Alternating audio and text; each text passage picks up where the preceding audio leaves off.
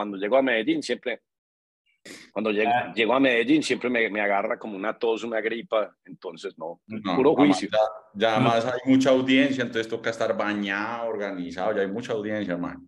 No Claro toca, que está, toca con cachucha. Gorrita. Y hoy estamos ¿Qué- qué? como... ah, no, yo te voy a buscar cachucha también. Oh, mentira, sí, Me quién Se sabe, pues, bañó, se bañó. Tranquilo, ¿Quién que sabe usted si- se bañó. Quién sabe si a la una pues se, se descuaderne todo, porque 10 AM se reúne a la una, pues entonces, entonces puede que se descuadre La, la, la poca voz que queda. la poca voz que queda. Lucas, Se pero toma- sí, sí podrías ha- hacerte un viajecito, una escapadita, una chiquita. En diciembre voy a estar allá. ¿Van a estar allá Sí. todos? o qué? Sí, sí. ¿Cómo así? Yo, yo estoy en Medellín, Darío está en Medellín. Del, Yo creo Antes que si me estás no, no voy. diciendo- Me estás diciendo que la próxima semana. Del 22 al 30 estoy yo allá. Así la próxima semana. Ah, otra Ah, vez. Eso ya es la próxima semana, toda la verdad. El jueves, Bueno. ¿no? Jueves. Bueno, Sí, entonces arranquemos, va- vamos a arrancar como con tres noticias pues como pues, eh, importantes, simplemente pues como current events. Entonces la primera pues finalmente le echaron mano pues a, a Sam Backman, pero yo no había visto una, digamos que una estrategia más desconcertante que la del mismo Sam dando 30 mil entrevistas, haciéndose el bueno. O sea, ¿cómo es que uno sea un tipo que trabajó, eh, pues que estudió en MIT, eh, eh, grado de físico, grado de matemático, eh, Jane Street, que son los quants, y básicamente todas las conversaciones que este mantenía con la gente decían, ay, no, yo no me di cuenta, no, sí, qué raro, no, la contabilidad era muy extraña. O sea, ¿cómo hace uno para el despistado de que no estaba utilizando la plata de la gente que consignaba en FTX? Eh, mi única conclusión de esas dos cosas es que no se le puede creer a los veganos, a los alcohólicos anónimos y a los rezanderos, porque siempre están ocultando, porque cuando uno vende ese cuento de que uno es tan bueno, es porque está ocultando algo. Pero finalmente pues ya le echaron mano y parece que se No. le puede ir. O- Ojo con esto, no es que uno no le crea a los veganos, es a todo el paquete junto. Al Eh, sí, sí. vegano, corrija, al- corrija. al- al- vegano gordo. Al- Bien, Lucas, bien, bien, bien ahí. sí, o sea, no, no, no. Sí, vegano gordo, eh, chef flaco. Estos tampoco les creo. Para esos tampoco. No, no, muy- ah, increíble lo que es el ser humano. Yo, yo esta mañana vi la foto del man ya con los feds atrás y le da uno pesar. Diamante Ampón. Eh, pero, pero, a mí, ¿sabes qué? El man ni siquiera se iba a entregar. Fue porque la exnoviecita Caroline se puso a, a negociar con eh, el South District of New York, que son pues los manes más duros pues para crímenes financieros. Y, y seguro les dijo, hey, esto es tan evidente que este man hizo uso impropio de fondos que pues tenemos que echarle mano. Se le pueden hasta 115, 150 años de cárcel o cadena perpetua, pues. No, Pero no. bueno, siquiera le echaron mano, porque finalmente, aunque digamos que estaban haciendo cosas eh, eh, interesantes, la sobreingeniería y la sobrefinancialización de, de, lo que estaba haciendo con cripto, inclusive pues destruía el, propósito de lo que era eh, Bitcoin y todas las otras blockchain, porque lo estaba jugando en una palanca la N potencia que simplemente distorsionaba pues todo. Entonces, mucho mejor sacar los malos actores. Eh, esta semana también Binance estaba como medio nerviosito, lo que volvíamos a decir en el chat, hey, no dejen la plata en los exchanges, yo no tendría nada de BNB, BUSB, porque pues se pone uno nervioso que, que, que, que la plata esté a la merced de un exchange, donde realmente es simplemente una representación en un, en, en, en, pues en un extracto bancario o en una pantalla. Entonces, bueno, pero esa, eso ya hemos hablado mucho. Una- un puntico ahí que me que, que y, y- y les hago la pregunta. Que al final todo tiene un, un, un común denominador, pero vi que los papás estaban más metidos, más metidos en eh, que, que lo que uno se hubiera imaginado, ¿no? Unos papás, profesores, otros genios.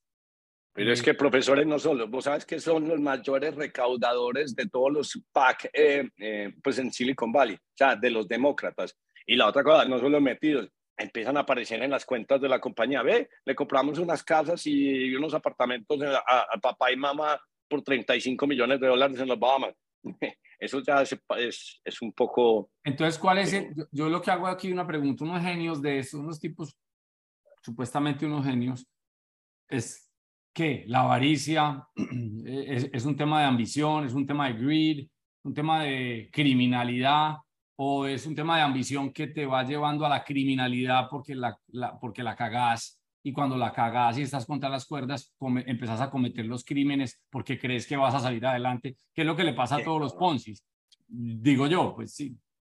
Yo, yo, creo que conocían también el sistema, que sabían cómo, cómo, cómo esconder todo. Entonces, de alguna forma decían, no, simplemente nos aprovechamos del sistema, nos apalancamos. Es que pues si agarran 5 billones de dólares, pero ellos sabían cómo hacer plata, entonces en la idea de ellos, pues claro, ¿cómo no vamos a coger 5 billones de dólares? Le metemos en mil palanca, hacemos 30, 40 billones de dólares, pagamos los 5, eh, nos ganamos 35 y lo que somos somos unos genios. Lo que pasa es que usando palancas, cuando, mejor dicho, todo el mundo que se ha estrellado casi siempre se estrella por usar palanca.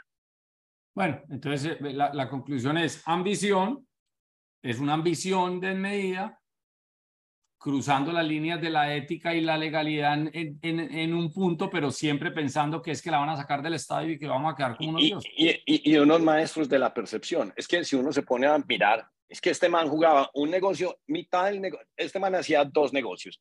Uno, riesgo con palanca en Emil, y el otro es eh, lavandería reputa, reputacional, es decir, eh, pagar a periodistas, pagar a The Blog, eh, escritores en diferentes medios para que simplemente dijeran, hey, este man es la panacea del mundo. Entonces, obviamente, todo el mundo se abría y se exponía más a, a, llegar y decir, te vamos a dar plata para más palanca. O sea, es casi que, que pues, una máquina perfecta de percepción y de palanca. Eso es lo que es, es, yo creo que es una muy buena definición.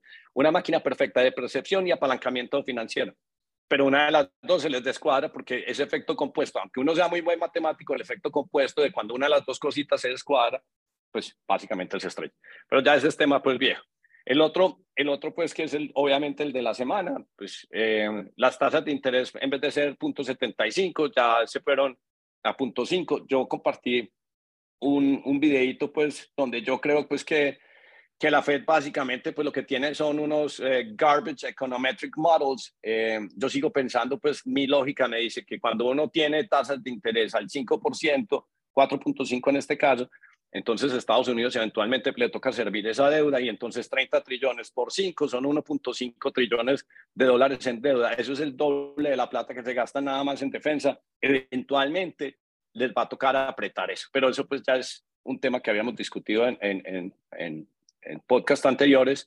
Y la última, pues, eh, eh, ya sé por qué pues, Tesla también está bajando tanto, porque el huevón de Elon Musk eh, acaba de vender otros 3.5, 4 billones de dólares, porque, porque él está haciendo mucho alboroto y mucha cosa con Twitter, pero pues digamos que, pues, que le pega la confianza de los actuales inversionistas en, en, en, en Tesla y la razón pues es que a Twitter lo compró, pero lo compró con palanca financiera y como lo está comprando con, con, con, pues, con préstamo y el préstamo pues es plata cara, pues entonces le toca vender de donde tiene pues para, para sacar que es de Tesla pues para poder mantener la operación. Pues me parece muy interesante pues todo lo que está haciendo, matando los robots. Por ahí vimos a tu hermana tuiteando eh, sobre, sobre el alcalde de Medellín, Darío y yo retuiteando lo mismo.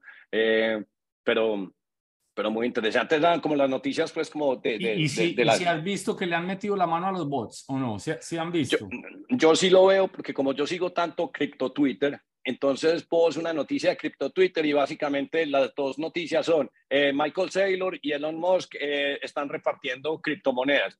Y eso es así repetido, repetir. Y eso, eso, eso lo han parado demasiado. A mí me parece que sí lo han controlado mucho y, una de las cosas pues, que tiene mucho sentido es que spamear a Twitter, una de las razones por qué es tan fácil es porque no tiene ningún tipo de costo, pero cuando las cuentas, por ejemplo, se empiezan a normalizar, entonces eh, yo, por ejemplo, pago Twitter Blue, yo pago 8 dólares por esa... Ah, por esa, estás pagando. Sí, yo lo estoy pagando por dos cosas. Es que a mí no me gusta la publicidad. Entonces, por ejemplo, yo pago YouTube Premium porque pues como yo trago tanto contenido, entonces yo no quiero ver ads. Y en Twitter tampoco quiero ver ads porque quiero leer y quiero enterarme pero entonces también te mejoran en el ranking y, y, y, y, pues no ves tanta basura. Y entonces ellos empiezan a, a identificar que si hay gente que paga, esa gente que paga no quiere ver robots. Y si alguien de esos de robots, pues si uno que está pagando dice, o yo pues hay veces digo, hey, esto es un robot, entonces van teniendo mejores señales y van diciendo, si los de azul que pagan 8 dólares me dicen que esto es un robot, entonces vamos matando a estos que son bots, pues y todas estas cosas. Entonces ese es el punto, pues como... Ah, muy bien, pues suena muy, muy bien. Sí, sí, sí. Sí, sí, pues vamos, a terminar, vamos, a terminar, entonces pagando. Ese tema de los ads a mí me tiene aburrido en, en Twitter sin duda. No, no, pero es que, se, o sea, es al 50% que se te bajan los ads. Entonces, a mí, que como es una fuente de información tan importante, es que todo el mundo dice, pero ¿cómo vas a pagar por eso? Y usted no paga la suscripción del tiempo, el colombiano, New York Times, Wall Street. Pensé que era el que te bajaban al 100. No, pensé que te bajaban del todo como en no, YouTube. que, que de, después van a hacer, él va a decir que, eh, que, que, si pagas un poquito más, sí, sí, algo así, no, no. Eh, que se bajan a, a, al 100. Pero bueno, eso pues eran como las noticias rápidas de la semana. Yo quería que, que Darío nos mostrara los dos videos distopianos más, yo no sé si, o sea, abren debate filosófico, preocupación, eh, argumento. Yo quisiera que Darío me mostrara esas dos cosas que tienen que ver pues con inteligencia artificial y cómo, y cómo nos vamos a procrear o cómo va a ser la biología o cómo vamos a nacer en el futuro. Entonces, Darío, ¿por qué no arrancamos con eso? Lo comentamos y nos vas contando, pues para los que no, no tienen tiempo de, de, de vernos visualmente, ¿qué, ¿qué, es lo que vemos? Yo, yo, creo que arranquemos con el de las dos, el de, el de Morgan Freeman. Dame un segundo. No, el de, Mor el, de, el de, Morgan Freeman de ayer, yo la verdad... Ese es brutal. Yo la verdad parezco... parezco tenía, ese, no, ese, ese no es. Tenía el otro, mi abuelita preocupado. Tenía el otro... En un momento. Es que esto... Yo creo, eso, eso, yo creo que eso está hecho con. ¿Se acuerdan que una vez hablamos de los metahumans? Yo les mostré ese ejemplo de sí. la plataforma que hace renders como en tiempo real. Yo creo que eso está hecho con eso. Seguramente. Ahí lo, ahí lo que empecé a ver ahí más que todo la voz. Bueno, ahí les voy a. Ricky, los que sepan más de esto, porque no nos van narrando que estamos viendo. Well, at least in contemporary terms, it is not. What if I were to tell you that I'm not even a human being? Would you believe me? What is your perception of reality? Is it the ability to capture, process, and make sense of the information our senses receive? If you can see, hear, taste, or smell something, does that make it real? Or is it simply the ability to feel? I would like to welcome you to the era of synthetic reality. Now, Ahí básicamente, pues como por si nos están escuchando, es Morgan Friedman, el actor que es muy famoso, que tiene esa voz, pues que es muy, o sea, es una marca. La voz eh, de Dios, esa es la voz, la de, voz Dios. de Dios. Es la voz cuando de usted Dios. Se, cuando, cuando, usted se muere y llega al cielo, lo saludas esa voz. Lo saluda esa voz. Y, y, y, en paralelo, es, pues no sabemos si es, es un, un metahuman de estos que, que habló Ricky, si es desarrollado 100% con inteligencia artificial, pero el, el, el, eso es, ¿cómo es que se llama? El, el, lips, el, lifting. Lipsing. Lipsing. Lipsing es el, Morgan Freeman hablando y este individuo, pues, no se sabe cuál, quién es. ¿Quién es quién? quién? No, es, ¿Cuál es el falso? Es que, es que el, el gran tema ahí es que la gente creía que, ah, bueno, eh, era, ¿cómo es que se llama? Es un deepfake, entonces creían que era una persona que simplemente pues, eh, se renderizaba como Morgan Freeman, pero entonces lo gracioso de, de, del asunto es que la persona de abajo no existe. Entonces son dos, o sea, los dos son hechos con inteligencia artificial, renderizada, renderizadas con inteligencia artificial e incluso la voz. Entonces, y, y es el tema que siempre han dicho, eh, va a salir un anuncio. Imagine el siguiente escenario. Entonces, Mid Journey, Dalí, todas estas cosas que se han vuelto tan buenas, un día llegan y deciden, no, vamos a capturar eh, la señal RCN, Caracol, CNN, CNBC, y, y es un agente de, de, de, del Estado, pues el secretario de, yo no sé qué, o el presidente, el alcalde, y empieza a hablar, pero es una máquina que decidió tomarse la red y no cómo hace para saber que no es una cosa real. Entonces, ¿cómo hace uno para discernir entre la realidad y, y, y, y lo que es hecho por AI? Entonces, eso abre pues un espacio de, de debate bastante complicado. y, es un poco como pues, porque la realidad, o sea, esto sí es ficción vuelta a realidad. Bueno, entonces, creo, que también, creo que, lo, creo que lo, lo, perdón, bueno, en un momento hablamos que Bruce Willis tiene esta enfermedad, no sé cómo se llama, pero es algo, un, una condición en el cerebro que ya no lo deja actuar, que el mal está pues, perdiendo todas las capacidades motoras, motrices, perdón, y, y él vendió los, los, derechos de su imagen para que lo puedan utilizar en un futuro en películas con este tipo de, tecnología. Entonces, sí, fácilmente en dos años vamos a ver un duro de matar seis. Exacto, cinco, pero, pero es el sí, Die Hard 5, una cosa así, o cuatro, yo no sé en cuál estaremos. O sea, virtualmente uno se vuelve, o sea, no, no, no muere, no morís. No muere, claro no, royalties de la personalidad de uno porque simplemente es digital, pues que me parece, pues a, a nivel de modelo de negocios me parece pues muy chévere, pero, pero y, que ese, y que esos royalties le queden a los hijos, a los nietos, a lo que sea, pues puede ser bien interesante. Y el otro pues que, que pues el, este sorprende y el otro sorprende y además lo, lo deja uno triste, Darío, el otro que, que también compartimos, mostrando solo como 5 o 10 segunditos de ese. Ese también es muy miedosito. Ya se los pongo. Introducing Ectolife, the world's first artificial womb facility, powered entirely by renewable energy. Ectolife allows infertile couple to conceive a baby and become the true biological parents of their own offspring.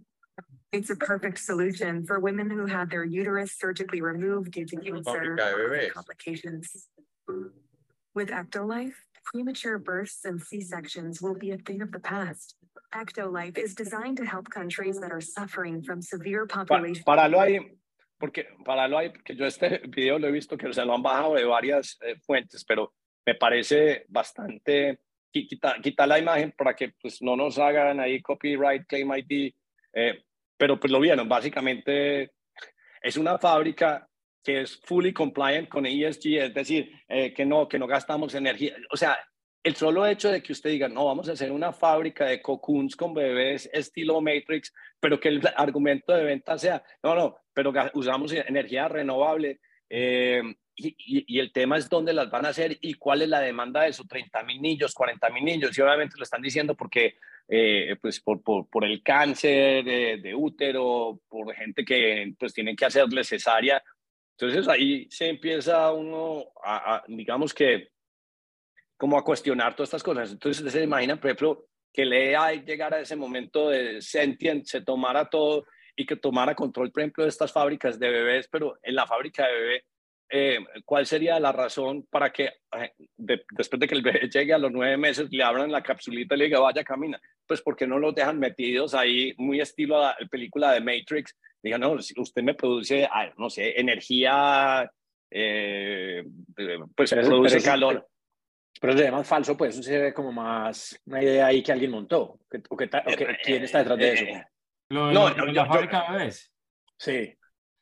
Bueno, yo iba a decir eso, y también es que le meten pues un espectáculo de 500 bebés ahí en una, en una bodega, hombre, muestren una capsulita de la posibilidad con la mamá, o sea, háganlo más humano, hombre. Pues, que, no, no, no, obviamente el, el, video, el video pues quería de alguna otra forma pues tener impacto, hacer shock, pues, pero, pero es que, pero cuando uno empieza a ver todo esto de ChatGPT, todas estas caras, todas estas eh, voces, eh, música artificial, y le empezás a tirar este componente, obviamente pues es como, hey, mire lo que está pasando. Entonces, hay que investigar más, pues si esto sí es una fábrica, ¿verdad? Yo no lo he investigado, sino que el video me pareció como tan distopiano que yo dije, uy, esta vaina, pues, uno, porque es que... Sí, pero ese, pero ese se ve, weón, que es, que es bastante eh, sci-fi, que no creo que eso tenga que ver, pues, como mucho real. Porque, mira que el render ni está bien hecho, o sea, es más como un corto ahí, como, como sci-fi, creo yo, que, que algo como una propuesta real.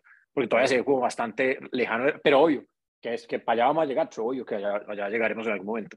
Eso sí, para que una fábrica de niños, hombre. Yo, yo, ahí, confieso que esas son de las cosas que me, a veces pienso y digo, pucha, pero o sea, el, el, mundo sobrepoblado.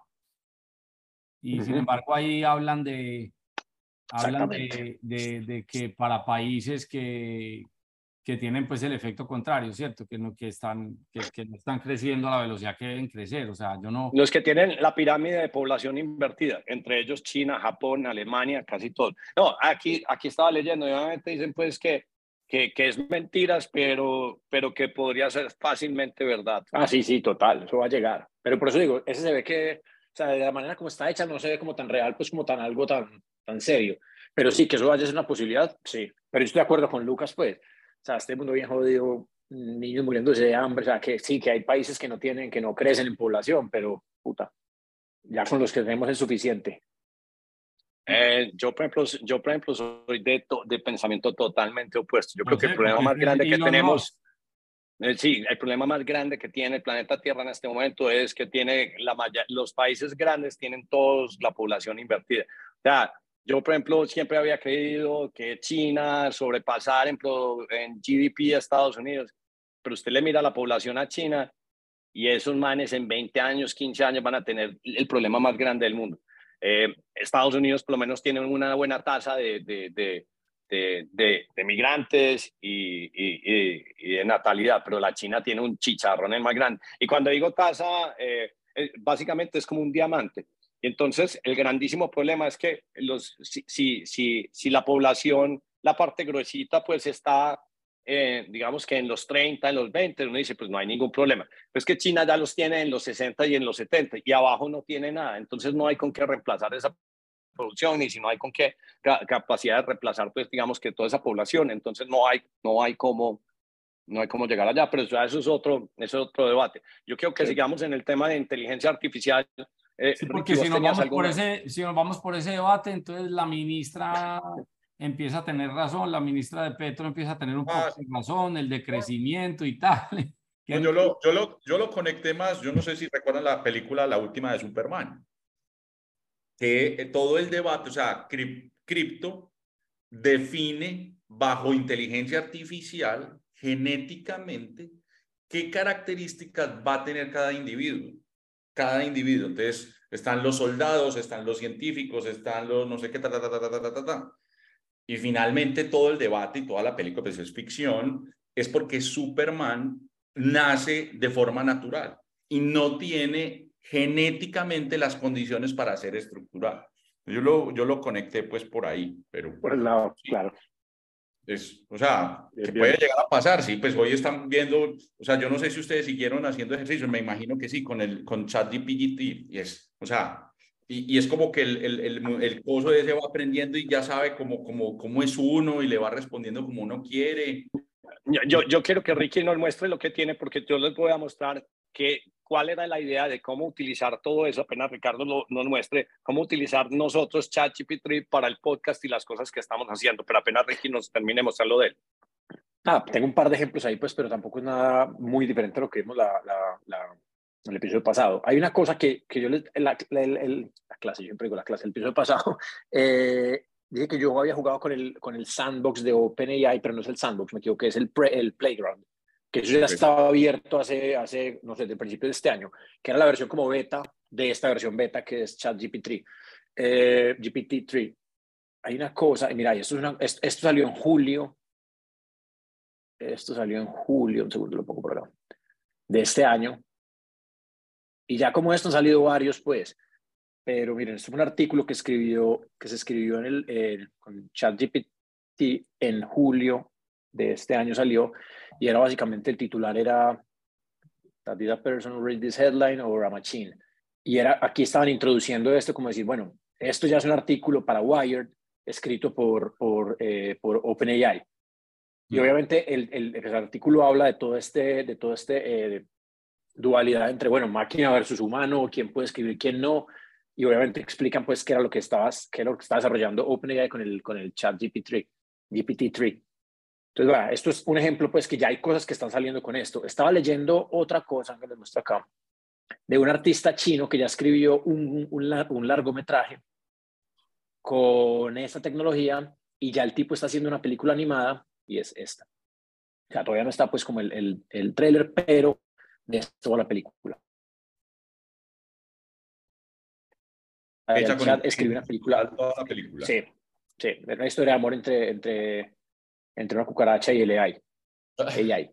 Entonces, o sea, el tipo lo que va a hacer es una, una película animada y ya, ya tiene la trama, ya todo, y todo está, todo el guion está hecho eh, por inteligencia artificial. Entonces, digamos que, pues ejemplos como estos vamos a ver un montón. Ya hay música, el año pasado hay un artista que sacó una parodia de, de una canción de Travis Scott, así que la busco acá y se las pongo, que Travis Scott es este rapero que siempre eh, pues es bastante revolucionario, que fue el, fue el primero que hizo como este concierto durante la pandemia en, en, Fortnite, que fue el concierto que... Dale, dale, habla. Pero no, no pongas música que nos joden con Clem ID ahí en No, no, tranqui, tranqui. Pongo esto. Espérate un segundo que lo tengo aquí, un segundito. Vale, muestro esto rápido y ya. Ah, miren esto. Este creo que sí lo podemos poner porque es de un artista y no es de ningún... No es de, pues, de una marca ni nada. Miren este video. Esto fue hecho es como un viaje a través de, de la humanidad y el video está hecho todo eh, con, con eh, esto es Stable Diffusion, que es como un Mid Journey, un Dalí, pero un poquito más, más avanzado. Ahora miremos esto, que esto es brutal porque es como cómo, pon, ponen como la historia de la humanidad, pero hacia dónde lo van llevando. Porque uno dice, ah, bueno, la historia de la humanidad hasta donde la conocemos, pero esta gente se la imagina, bueno, de aquí en adelante, ¿qué va a pasar? Voy a poner un poquito. Ahí está, ahí, hay audio, ¿no? No, no hay audio creo que me toca hacer una cosa acá, perdón. Eh, no sé si es porque tenerlos. Bueno, yo lo adelanto. Que... Ahí ya, ahí sí.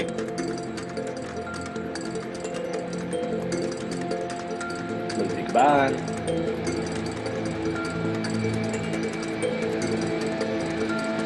Lo adelanto.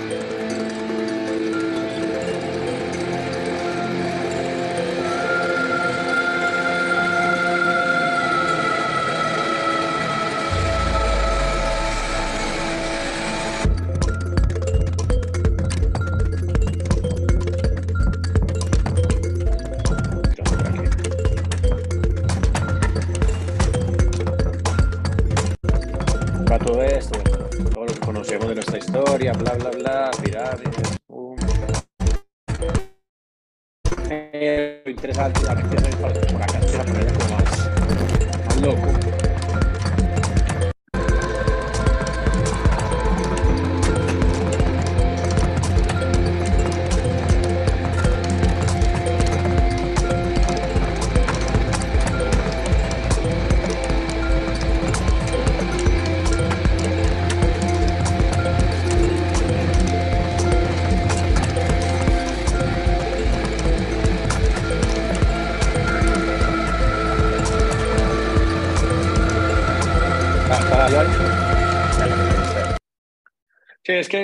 Problema de, YouTube cuando uno le pone play de otras cosas es que eso todo viene con un fingerprint, entonces música y video, si uno no tiene la licencia, entonces le dice, hey, estoy utilizando contenido, entonces le meten strike al canal. Entonces por eso todo tiene que ser máximo, máximo cinco, de un artista.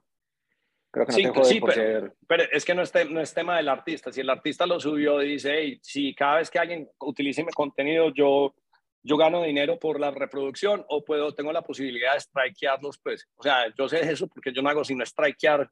Eh, cuando digo strike es simplemente va, alguien llega y coge, por ejemplo, contenido de Tareas Plus o de Remila y lo utiliza para una clase, entonces yo tengo el derecho de llegar y decir, hey, eh, me voy a ganar las regalías de publicidad que ellos ganan sobre los ads que salen o simplemente pues le digo, no, mi regla es utilizo mi contenido sin permiso, eh, strike para el canal y tres strikes es chao YouTube. Entonces por eso uno tiene que tener mucho cuidado pues de, de qué tipo de, de, contenido y, y, no importa que sea eh, Pedro, Francisco, eh, artista, marca, si está en YouTube subido, si lo subieron naturalmente, pues el claim ID está por detrás. Eso pues es una tecnología pues, que desarrolló esta gente hace mucho tiempo. Pero el punto pues es muy válido y, y, se, y, y, iba a pedir favor a Darío que hiciéramos un ejercicio. Pero, espera, que terminó, pero termino de explicar, bueno, que no me dejaste terminar. Ah, que esto que vimos, que no, es de, no tiene nada que ver con, con strikes de YouTube ni nada, sino que todo está hecho por, por inteligencia artificial. Es como imaginan la vida y cómo va a ser ese viaje que sigue aquí en adelante. Obviamente se pone distópico y pues, no, no, no concluye como en nada pues como muy, muy contundente, pero básicamente es como que el universo se va a apagar o nuestro, nuestro eh, mundo se va a apagar. Pero todo esto está creado, las imágenes, el, como la narrativa del video, todo está creado con, con tecnología esta pues basada en inteligencia artificial. Entonces, más allá de ChatGPT, yo creo que eso es como una parte narrativa que se puede utilizar para lo que uno quiera, para escribir lo que ya vimos, canciones, artículos, eh, libros, lo que sea, pero también para, para esto de escribir videos y ya complementar con historias ya audiovisuales, como lo de Morgan Freeman o como, como esto que acabamos de ver. Entonces, digamos que eso, yo creo que eso al final va a ser un paquete entero. Y por ahí hay otro, que bueno, si quieren otro día lo ponemos, un amigo mío en, que vive en Barcelona hizo su doctorado, perdón, su tesis del doctorado sobre, sobre inteligencia artificial en la música y cómo él creó un software que lo que hace es que predice ritmos que van a ser un hit. Entonces, por ejemplo, vos sos un productor musical y vos decís, yo quiero que mi, quiero generar como beats para crear una canción y quiero que esa canción tenga como elementos de esta de Michael Jackson, esta de, no sé, de Tupac, esta de Metallica, esta de J Balvin. Le tiras esos inputs a la máquina y la máquina te saca beats básicos que pueden llegar a ser hits. Entonces los productores ya tienen ideas para armar pistas y para empezar a componer. Entonces, mi amigo hizo eso eh, como, como, pues, como su tesis y en estos días haciendo, buscando en internet ya me di cuenta que ya existen esas plataformas. O sea, qué bueno que, pues, ya existen qué bueno que mencionaste ahí pues lo, lo de la música. Yo eh, pues, está también en el chat. Yo tengo un gran amigo que es eh, productor de música, se llama Camilo Posada, tiene un estudio súper bacano, queda aquí pues en Medellín y me lo invitó a conocer el estudio. Y entonces, pues ese man hace música de comerciales, súper test. Eh, ah, Lucas, es primo de, de tu señora.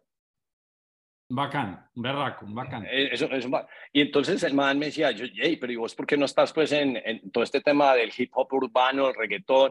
Me dice, Hernán, es que todos estos pelados en Medellín son unos tesos, o sea, eh, eh, son unos tesos no solo porque tienen el tema de la música y hay como 250 casas productoras ya, sino porque los manes se conocen absolutamente todos los software del mundo.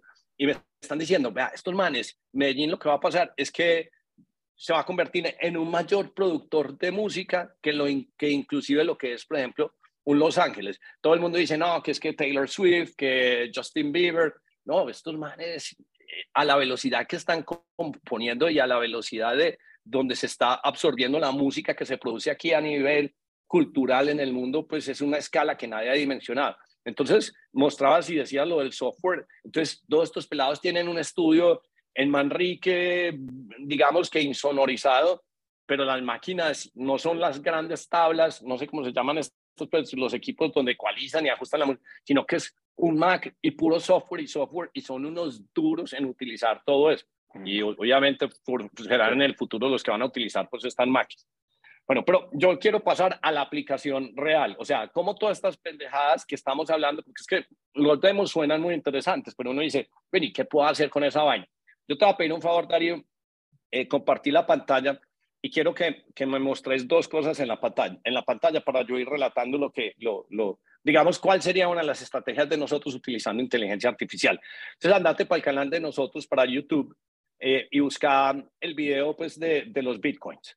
Ah, pues. pues el video donde habla de OnlyFans y Bitcoins, pues simplemente para mostrar un tamaño, pues, de, de, de, de cómo nos, nos, nos funciona esto. Entonces nosotros sacamos un video que es el de el negocio de OnlyFans. Eh, bueno, pero lo importante es darle, darle stop. Entonces, un, tema muy importante. Entonces, ese video, ese video se eh, tardó una hora 16 minutos. Nosotros hablando pendejadas, hay gente que le puede parecer eso muy importante. Hay otra gente que dice, eso está muy largo. Nosotros tenemos una estrategia muy sencilla. Nosotros hablamos de lo que nos parece interesante la semana, donde queremos realizar inversiones, lo que nos da curiosidad, y luego lo convertimos en un TikTok. Para convertirlo en un TikTok, sí o sí tenemos otro amigo que vive en Pereira, que se llama cariñosamente el, el Gordo. El Gordo se lee todo el video en TikTok. Otro se lee, no, le toca escucharlo, verlo, eh, eh, ¿cómo se dice? Cortarlo, editarlo. Entonces, ese video de aquí, que no tiene muchos views, solo tiene 410 views, pero mostrarnos cuántos views tiene en TikTok. Ese mismo video. Entonces, ese mismo video, o sea, es, esa, una hora 16 minutos, la convertimos en 3, 4 minutos y ese solo video produjo un impacto de 61 mil 900 eh, views a la fecha. Y ese video solo lleva como dos o tres días. Entonces, una persona gastándose el tiempo de ver el video una hora y 16 minutos y luego haciendo la producción, nos produjo una palanca de, pues de, de casi 60, no, de 100, o sea, de 60 mil, no, sí, como de eh, como 60, sí, 60, 60, veces más, pues, o 120 veces más, pues, el, el, el, el múltiplo. Entonces, quiero que entres a un sitio que se llama otter.ai. Otter, pues, que es como Nutria, O-T-T, O-T-T. E-R. Míralo acá. Ah, ok, listo. Entonces, esta es, esta, es, esta es la solución o lo que vamos a seguir haciendo. Entonces, la próxima vez que tengamos una llamada de estas, un episodio, vamos a pagarle este servicio. Y este servicio se va a conectar como si fuera otro miembro en la llamada de Zoom. Entonces, y esto pues le puede servir a cualquiera. Entonces, lo que va a pasar es que si uno no pudo asistir, entonces se va a conectar como Lucas y después de que termine la llamada, él coge todo lo que nosotros grabamos, o sea, todo lo que nosotros grabamos, pues simplemente eh, lo transcribe. Entonces, eh, le, es capaz de identificar la muletilla mía, el, el, el de Darío, cualquier cosa, y hace un resumen. Entonces, después de hacer el resumen, pues que ya está transcrito, entonces usted, no sé, eso serán, digamos que 50 páginas en Words de transcrito de las bobadas que nosotros hicimos. Entonces usted llega y coge esas cosas, eh, eso, eso transcrito y usted se lo pega a chat GPT-3 y dice, necesito de este resumen de 50 páginas los puntos centrales más importantes. O sea, hágame una síntesis porque yo no quiero ver a esta gente diciendo bobadas y parando y frenando y, y cambiar de imagen, sino que te saca la síntesis. Entonces, te hace el resumen. Y vos después le puedes decir del resumen, dice, empieceme a generar guiones para TikTok, empieceme a generar posts para Instagram, empieceme a generar posts para, para Twitter. Entonces, imagínese lo que al trabajo del gordo se le acortaría si en vez de tener que ver todo el video y, esperar en los tiempos donde nosotros pues hablamos sobre cosas triviales, uno ya tuviera básicamente una secretaria que le hace un, el resumen. Es más, si uno es mucho más ágil leyendo, ¿por qué carajos? Y uno no tiene nada para aportar, pero le toca hacer acto de presencia en un Zoom, ¿por qué tiene que estar uno en, en, en una charla pues de, de, estas en, el futuro, cuando hay simplemente una herramienta que le transcribe a uno todo y donde uno le puede decir, eh, entrégame los, los ejecutivos y además los guiones para producir X o Y más contenido.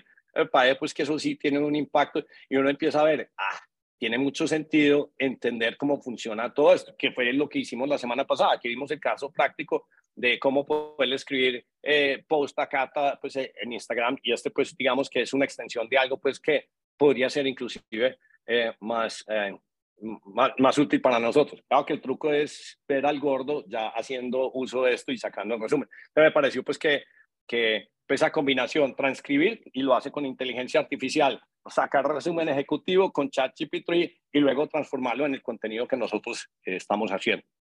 Impresionante. Comentarios. No, pues hay que probarlo, sí o sí.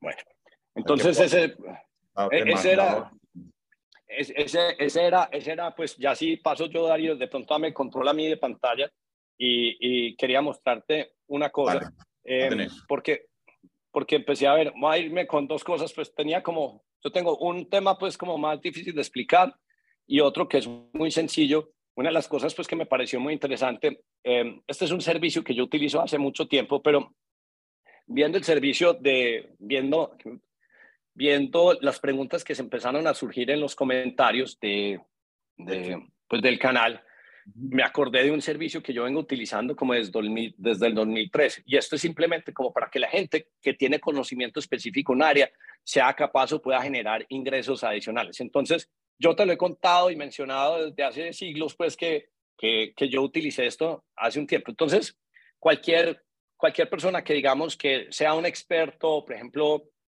en, en Twitter, eh, pues, pues que tenga su canal de distribución pues en Twitter, TikTok, eh, YouTube, una de las posibilidades es que uno puede generar ingresos porque simplemente le contraten a uno eh, el conocimiento. Entonces vos viste que nos preguntaron en el canal que si nosotros dábamos recomendaciones eh, sobre información financiera, cosa pues que nosotros no hacemos. Entonces dije, pero ¿por qué no conectar esto a la gente con la posibilidad de que le pregunten a uno? Entonces este es un servicio pues que nació en el 2013, yo lo, pues lo, lo, lo vengo utilizando desde hace mucho tiempo y les voy a mostrar cómo funciona básicamente. Eh, espérate que se me arrancó esto. Cobras entonces, 23 por minuto. Sí, entonces, eh, pues como esto es una cosa vieja, pues esto no lo he utilizado desde hace mucho tiempo, eh, les, voy a mostrar simplemente en llamadas. Entonces yo cobraba, eh, ah bueno, inclusive ni me acuerdo que tenía plata ahí para reclamar. pero estos son un montón de llamadas que yo he hecho, donde esto es puro, pues llamadas después de... Que te han hecho, o sea, que te han hecho a vos. Sí, entonces la gente, yo no sé, me contactaba por Twitter o simplemente pues les gustaba la descripción y esto es... Vos sos como un modelo webcam, ¿ok? Modelo webcam aquí para conocer. son OnlyFans, pero de conocimiento. Sí, total.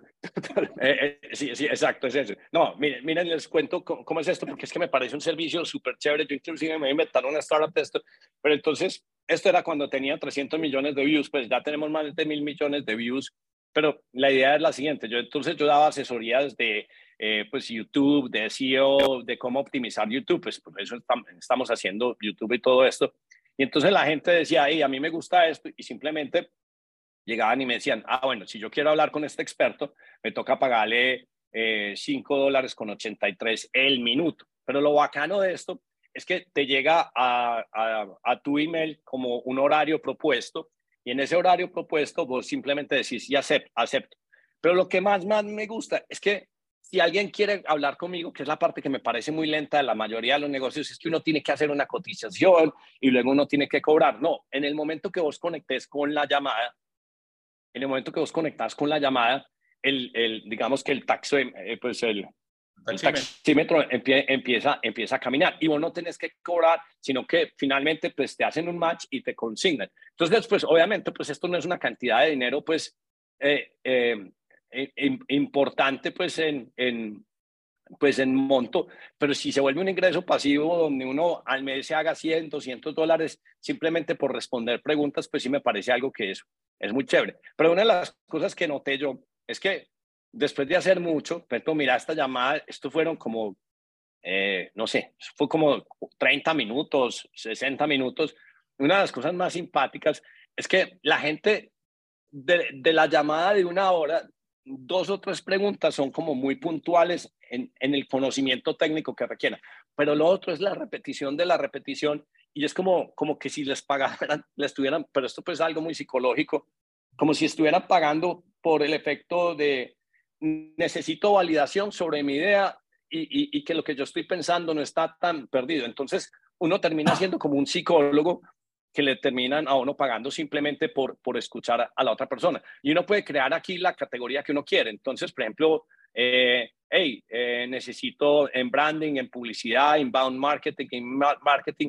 Pero lo que me parece chévere es que cualquier persona podría llegar y poner en su Twitter, en YouTube y, y conectarlo con una cuenta de PayPal y tener ingresos. Y, y ingresos donde pues son totalmente, digamos que, pues, eh, pues eh, eh, extra, extratemporales y que, y que es muy fácil pues de que uno lo vea. Entonces, por ejemplo, eh, financial advice.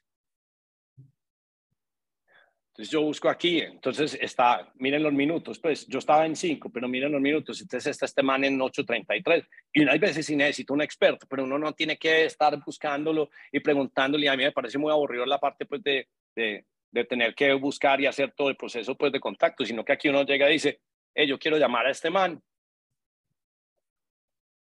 Y, está eso.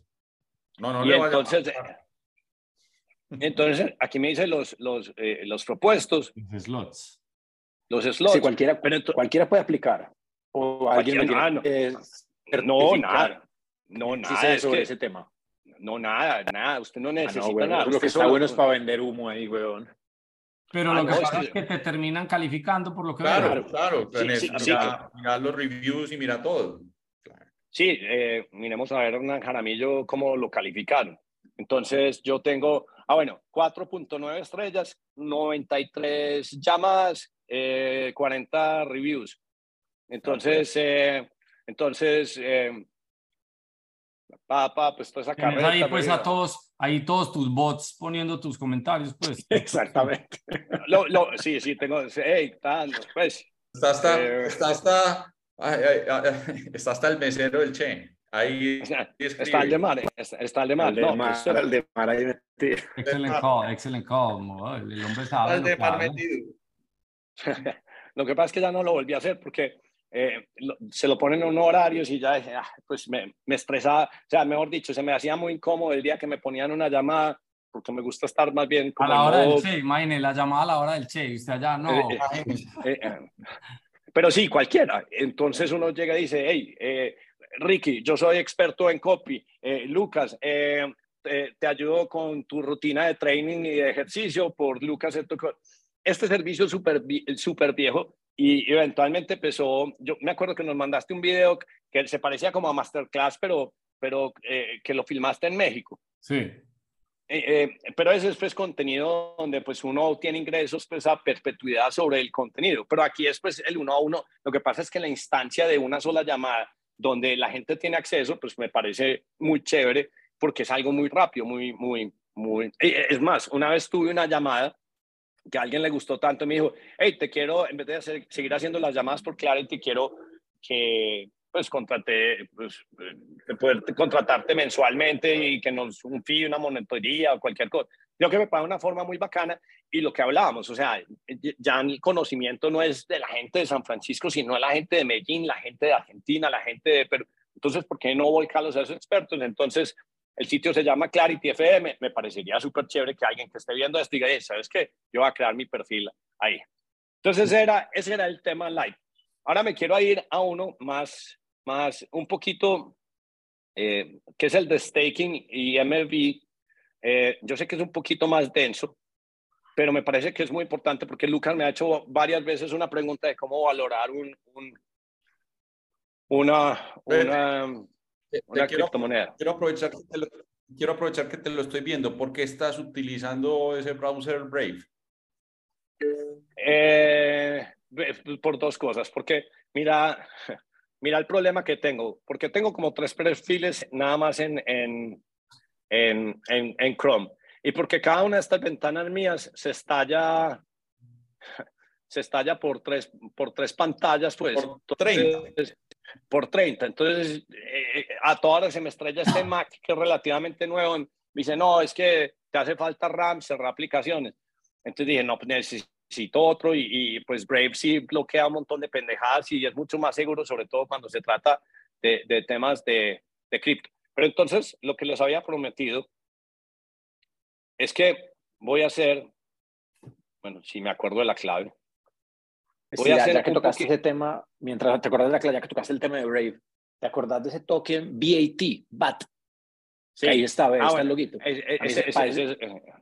Eso desde el punto de vista de publicidad de contenido me parece que ese token es brutal, que eso todavía no funciona, pero me parece que es del futuro, porque eso es Basic Attention Token, que te paga a vos por ver contenido. Entonces las marcas en un futuro van a tener que pagar a mí por ver comerciales o ver videos.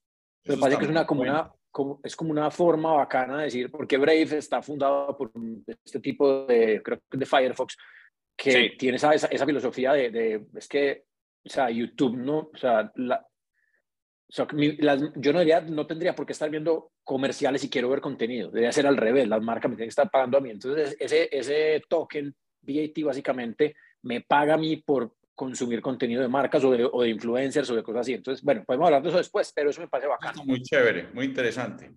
Bueno, entonces ya, ya, sí, es súper chévere, Ricky, lo del VAT. Entonces, pues si uno abre el, el, el, Brave Browser, en teoría, pues uno se va incrementando pues el valor del, del VAT. Entonces, aquí pues ya tengo mi billetera cargada con 110 Solana y entonces yo lo que voy a hacer en este momento es que voy a stakear Solana. Entonces, lo voy a stakear y una de las cosas que hago, a mí me gusta stakear, yo tengo una lista pues, eh, eh, tengo una lista pues que luego la compartimos. Estos son los validadores que más me gustan a, mí. No obstante, hay varias herramientas que le permiten a uno ver cuáles son los validadores. Simplemente para recordarles, los validadores son los que procesan las transacciones eh, de la generación del bloque de Solana y de los que están, digamos que corriendo las diferentes, eh, validando las diferentes pues, eh, transacciones que se están procesando. Entonces hay uno que me gusta mucho, porque lo sigo en YouTube, porque fue el que me explicó o me contó sobre todo el, el alfa pues, que se estaba generando con Shadow Cloud. Aquí lo que voy a hacer es que lo voy a stakear, simplemente voy a hacer el proceso de stakeamiento entonces ya había precargado mi cuenta pues con estos 110 Solana. Entonces, para stakearlo, el proceso es relativamente fácil. Lo busco aquí, Juicy Stake. Entonces, este mantiene 224 mil eh, Solanas en este momento y yo le voy a poner 50. Entre otras, esto que estoy, yo ya le había escrito el man, pues que íbamos a hacer el video en español. Eh, y que se lo iba a mostrar pues cuando, cuando stakeara. Ahora, una de, mis una de mis estrategias es no dejarlo todo pues en un solo validador, sino que lo que me gusta a mí hacer es repartirlo en partes iguales en otros validadores que también me gustan. Entonces ya quedó ese 50 ahí, voy a stakear otros 50, pero voy a buscar un, un, un, un validador diferente. En este momento, pues, está buscando pues, eh, eh, eh, la validación según la época, entonces los periodos son casi de dos días y medio, entonces se demora dos días y medio subiendo o dos y media días y medio bajando. Jump Crypto me gusta mucho, pero se lo voy a meter aquí a Shadow y Supercoders, que son pues los de, los de Shadow Cloud. ¿Cómo, hace una persona para buscar tus listas en Twitter? ¿Vas a, vas a Twitter? Sí, en mi Twitter eh, eh, las tengo. Eh, salto aquí de browser porque no la tengo. Pues es esta que, que está acá. Eh, Espérate que termines el staking si quieres, pero sí que a mostrar eso. De hecho, yo me había de unstakeado y voy a volverme a stakear. Yo las tenía ahí. Mira, yo, pues en, en el Hernán Jaramillo, pues en o Hold My Birra, es que este soy yo. Ajá pues en, en el profile eh, yo tengo varios, varios eh, lists ahí. Entonces, yo tengo lists como de todos. Entonces, tengo pues de los criptotesos, los que son simplemente traders, fondos. Eh, ¿Cómo llegaste allá? Yo estoy aquí metido en tu perfil en este instante. ¿Cómo se verán los lists? ah, en el Linktree o qué? No. Hombre, no, no, sabes que no sé cómo se ven los... Pero nosotros las dejamos listas, en, eh, eh, eh, las pasamos en la descripción, ya sé. Igual yo voy a buscar. sí, no sé cómo se, cómo se, pero yo creo que todo el mundo tiene un list. Uno, a ver, ah, bueno, voy a hacer uno para ver cómo se ve el caso. Entonces, Naval tiene un montón de lists. ¿Cómo llego a los lists de este man? No, no sé cómo ver los, lists que tiene cada... ah, sí, en View Lists. Aquí, listo. Entonces, este mantiene listo. Sí, Lucas, mira, es por acá. Le llega así, pero este es ah, en el resto. Y ahí ves los listos. Ahí ves los listos. Bueno, entonces, ya está estequeado eso, pero me quedan 10, ¿cierto? Y aquí voy a hacer una cosa que es totalmente diferente. Lo voy a estequear, pero lo voy a estequear de forma líquida. Se van a confundir, pero ya les explico qué es lo que voy a hacer. Entonces, aquí tengo un sitio que se llama uh, Gito Network Staking y simplemente como para que e, esto, e, esto es simplemente una cosa que se llama MEV Power Stake Pool, Minor Extractable Value. Entonces aquí voy a stakear esos 10 soles que tengo. Entonces no le voy a poner máximo porque uno siempre tiene que dejar un saldo. Le voy a poner stake. Entonces me dice, voy a stakear 10 pero va a recibir 9.922 de Gito Sol. En teoría es menos, pero cuando pase ya el periodo, entonces eso eventualmente va a ser más de, de los, de los 10 pues, eh, eh, soles que, que tengo. Eh, entonces, bueno, aquí ya tengo 9.92 y en mi billetera me dice que quedé con 9.92 si yo fuera, después de pasado unos días, ese 992, que en este momento es más poquito, en teoría sería más grande que el 10 sol que yo acabo de invertir. Ahora sí, me, me lanzo a explicar y ustedes me van parando donde, donde parezca como muy extenso. Entonces, eh, eh, eso, eso que acabamos de ver se llama minor extractable value. Y básicamente, eh, es, una, es, es, es, algo donde yo estoy simplemente ganando un poquito más de dinero, no solo porque estoy stakeando, sino porque estoy ganando un elemento adicional que se llama extraer pues el recurso del minero. Entonces, una de las cosas, como usualmente o tradicionalmente se va, se, digamos que se valoriza, digamos que, que un network de esto, la teoría pues monetaria, es que uno dice que pues M es eh, la cantidad de dinero que hay y B es la velocidad de ese, de dinero. Entonces eso es igual al precio de los bienes y de los servicios. Entonces, así uno determina el valor de una economía. Pero eso es una vaina que es muy complicada, muy etérea de entender, sobre todo cuando uno la está tratando como de implementar para, para, para blockchain. Entonces, yo lo que hice acá es que me tragué unos videos de unas cosas para tratar de explicar por qué lo que estoy haciendo es parecido a SMB eh, igual PQ. Entonces, en el mundo, esto es como un poquito como de economía, pero, pero, pero si, si la agarran, sobre todo Lucas, que me has preguntado tanto cómo valorar esta vaina, vas a decir, uy, con razón, con razón esto va a tener el impacto del mundo que tiene. Y cuando la gente habla de cripto y dice que eso es un Ponzi, es porque desconocen tecnología y desconocen economía. Entonces, hay tres tipos de activos. Entonces, los capital assets o los activos de capital, que básicamente son activos que producen algo. Entonces, vos puedes tener una acción de Bancolombia, puedes tener una, una acción de, de Bank of America y esa vaina va a producir unos retornos. Lo mismo va a ser, por ejemplo, un carro que rentas, una granja que produce X eh, eh, o, o, bonos. Entonces, es el primer tipo de activo. Y luego vienen los commodities. Entonces, el oro, el petróleo, el cobre, el acero, el hierro, esos son eh, otro tipo de activos. Y finalmente vienen pues los activos pues eh, de dinero. Pues diríamos que son los fiat, que son los que de alguna forma tratan de mantener el valor de las cosas en vez de depreciarse. No podríamos decir lo mismo de, del bolívar venezolano. Entonces hasta ahí, yo sé que venimos de un proceso de blockchain de, de, de stakear, pero aquí estamos haciendo, digamos que este preámbulo para tratar de entender cómo esto aplica a lo que venimos de hacer. Entonces, hasta ahí, cero dudas, ¿cierto? Vamos bien. Cero, todo bien.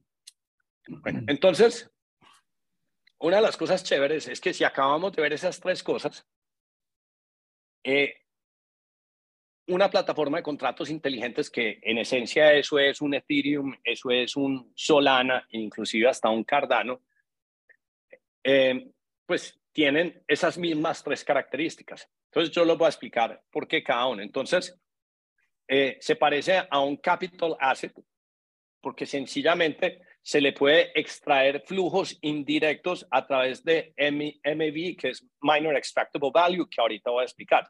Entonces, la granja eh, me produce ingresos simplemente porque tengo ganado pastando o simplemente porque estoy cultivando. Aquí pasa lo mismo. Aquí, por yo tener eh, digamos que Solana, Cardano o Ethereum, puedo producir ingresos adicionales por, un, por, esta, por, este, por este tema de MEV, que simplemente ahorita me concentro cómo funciona, pero le puedo sacar, le puedo sacar ingresos por eso. Eh, se, se, comporta como un commodity porque cada vez que eh, alguien necesita, digamos, que comprar un NFT o simplemente enviarle plata a una otra persona, ustedes han visto que cuando estábamos haciendo el staking y el staking siempre había un cobro minúsculo de transacción. Entonces eso quiere decir que se, se comporta como, como un commodity, porque siempre al usarse hay un desgaste de alguna cosa. Entonces, pues, eh, eh, tiene, digamos que esa misma representación.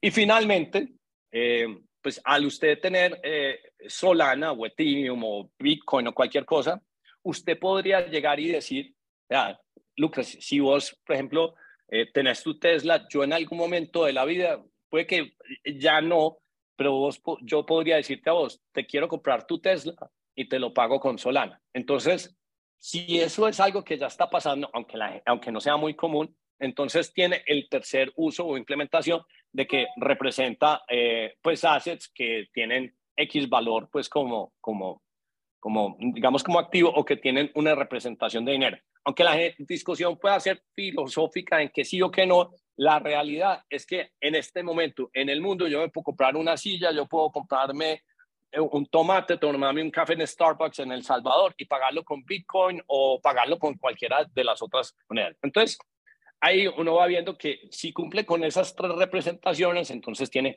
mucho más uso. Entonces, ¿qué es miner eh, eh, extractable value? Entonces, básicamente, cuando, cuando un bloque, los bloques en Solana, y nos vamos a concentrar en Solana, pero pues eh, lo mismo sería representado pues para, para Ethereum y todo, cada vez que se quiere producir una transacción o se genera un nuevo bloque, eh, las personas que determinan la velocidad o quién se pone en el bloque siempre van a tener, digamos que un extra, van a tener un beneficio. Y la forma más fácil de entender qué quiere decir ese extra beneficio es trayéndolo a analogías pues del, del mundo pasado. Entonces todo el mundo dice, esto me suena muy raro, pero en realidad no es. Entonces, si ustedes, por ejemplo, ustedes saben que el mundo de trading, pues normalmente uno lo cree que es un, un Lucas comprando una acción de Tesla y un Hernán vendiendo una acción de Tesla. Pero en el mundo de las finanzas, digamos que sistematizadas, donde hay grandes volúmenes, el mundo es totalmente diferente, porque es un mundo donde, digamos que las transacciones son dominadas por alta escala y por máquinas.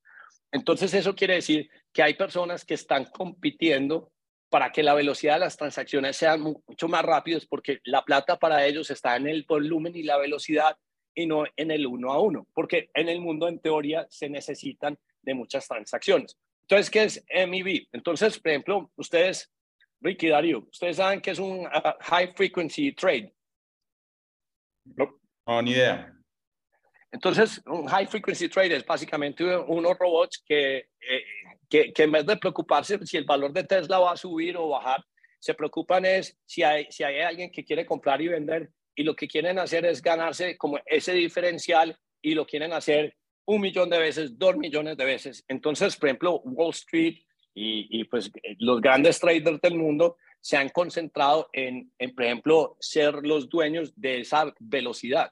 Y entonces eh, se han inventado, por ejemplo, eh, una de las cosas que, que, que, hacen es que, por ejemplo, en Wall Street, si, digamos que si ahí se produce el settlement o el asentamiento de la transacción, todos quieren estar lo más cerquita a donde se producen los settlements, entonces se compran los edificios alrededor de la manzana para que puedan hacer, aquí algunas imprecisiones con exageraciones, pero que, que, todas están orientadas pues como a, la realidad, porque no falta el, pues, el, que sea muy preciso y me diga, no, eso no, no es así.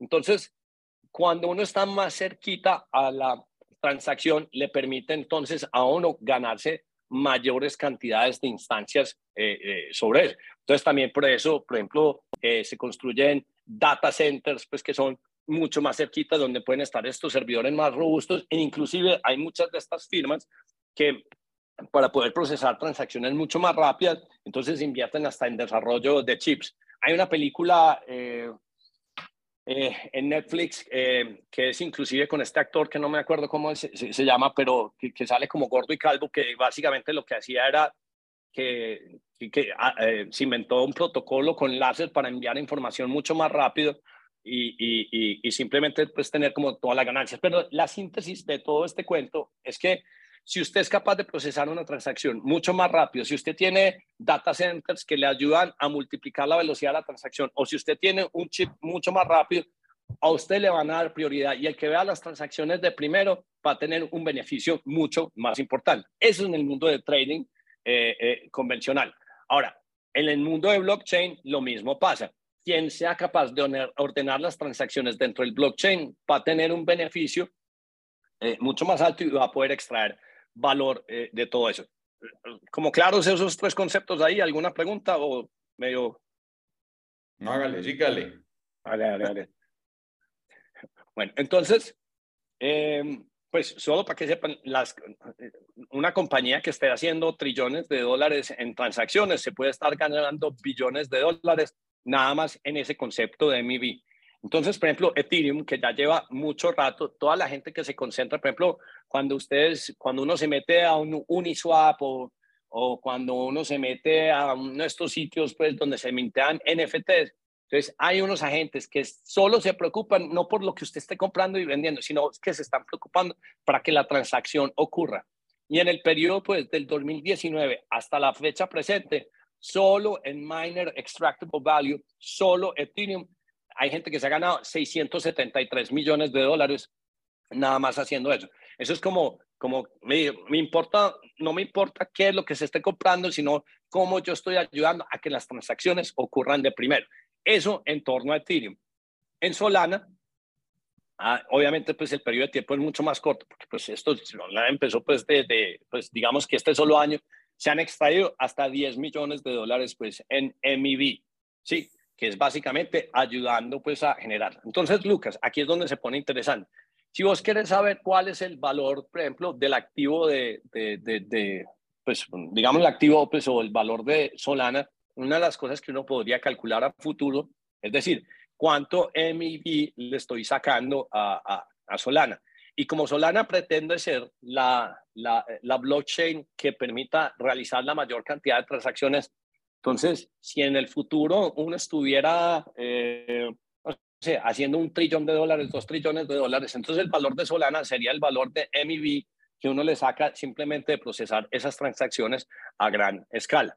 Eh, eh, entonces, realmente los dueños de todo ese MIB son los que estamos stakeando.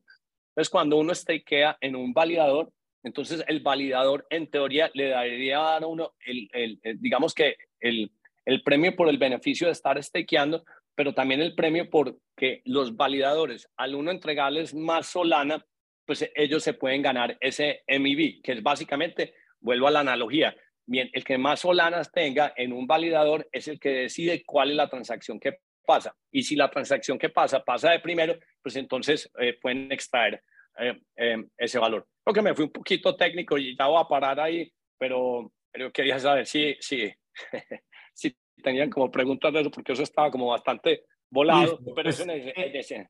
Entiendo que esto es lo que determina que hay valor porque producen valor, ¿cierto? Eh, Exacto.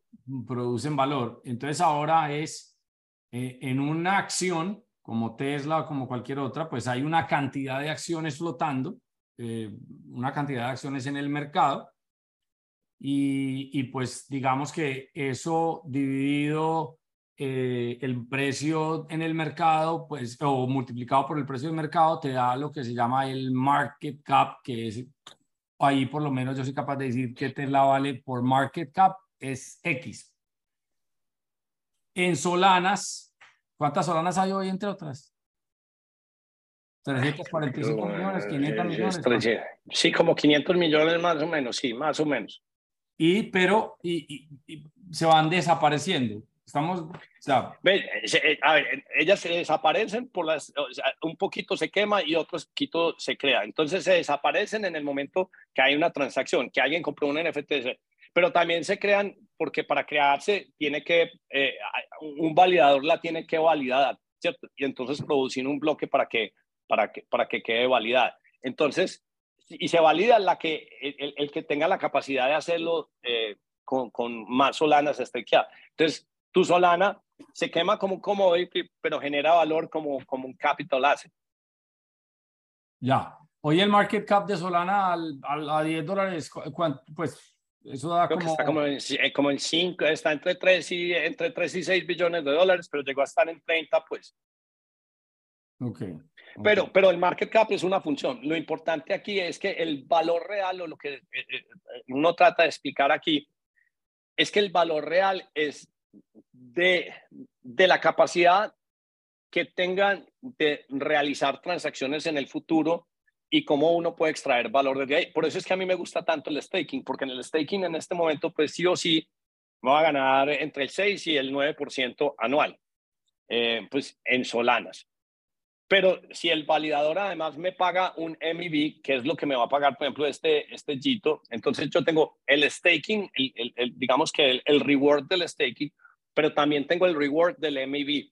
A mí, por ejemplo, e-, eso suena como tan, tan confuso y distante, pero te puedo decir que a gran escala, para mí sigue, es como los mejores negocios del mundo. Es como los, los como, como, ¿cómo decir? Los pick and shovels que todo el mundo dice que no, me quiero ir a buscar fortuna en los grandes negocios de, de Silicon Valley, pero los que se la ganaban siempre eran los que vendían el servidor, eh, eh, el, el, newsletter para los emails y aquí se la va a ganar los que provean esa vaina. Y una de las mejores formas de ver si un chain está creciendo y si tiene algún tipo de robusta, pues que va a ser robusta, es ver si ese MIB eh, está creciendo.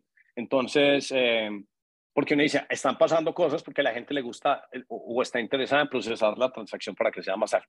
Yo creo que nos fuimos un poquito densos ahí y, y, yo gravito mucho como a Solana, pero, pero, me parece tenemos pues, a...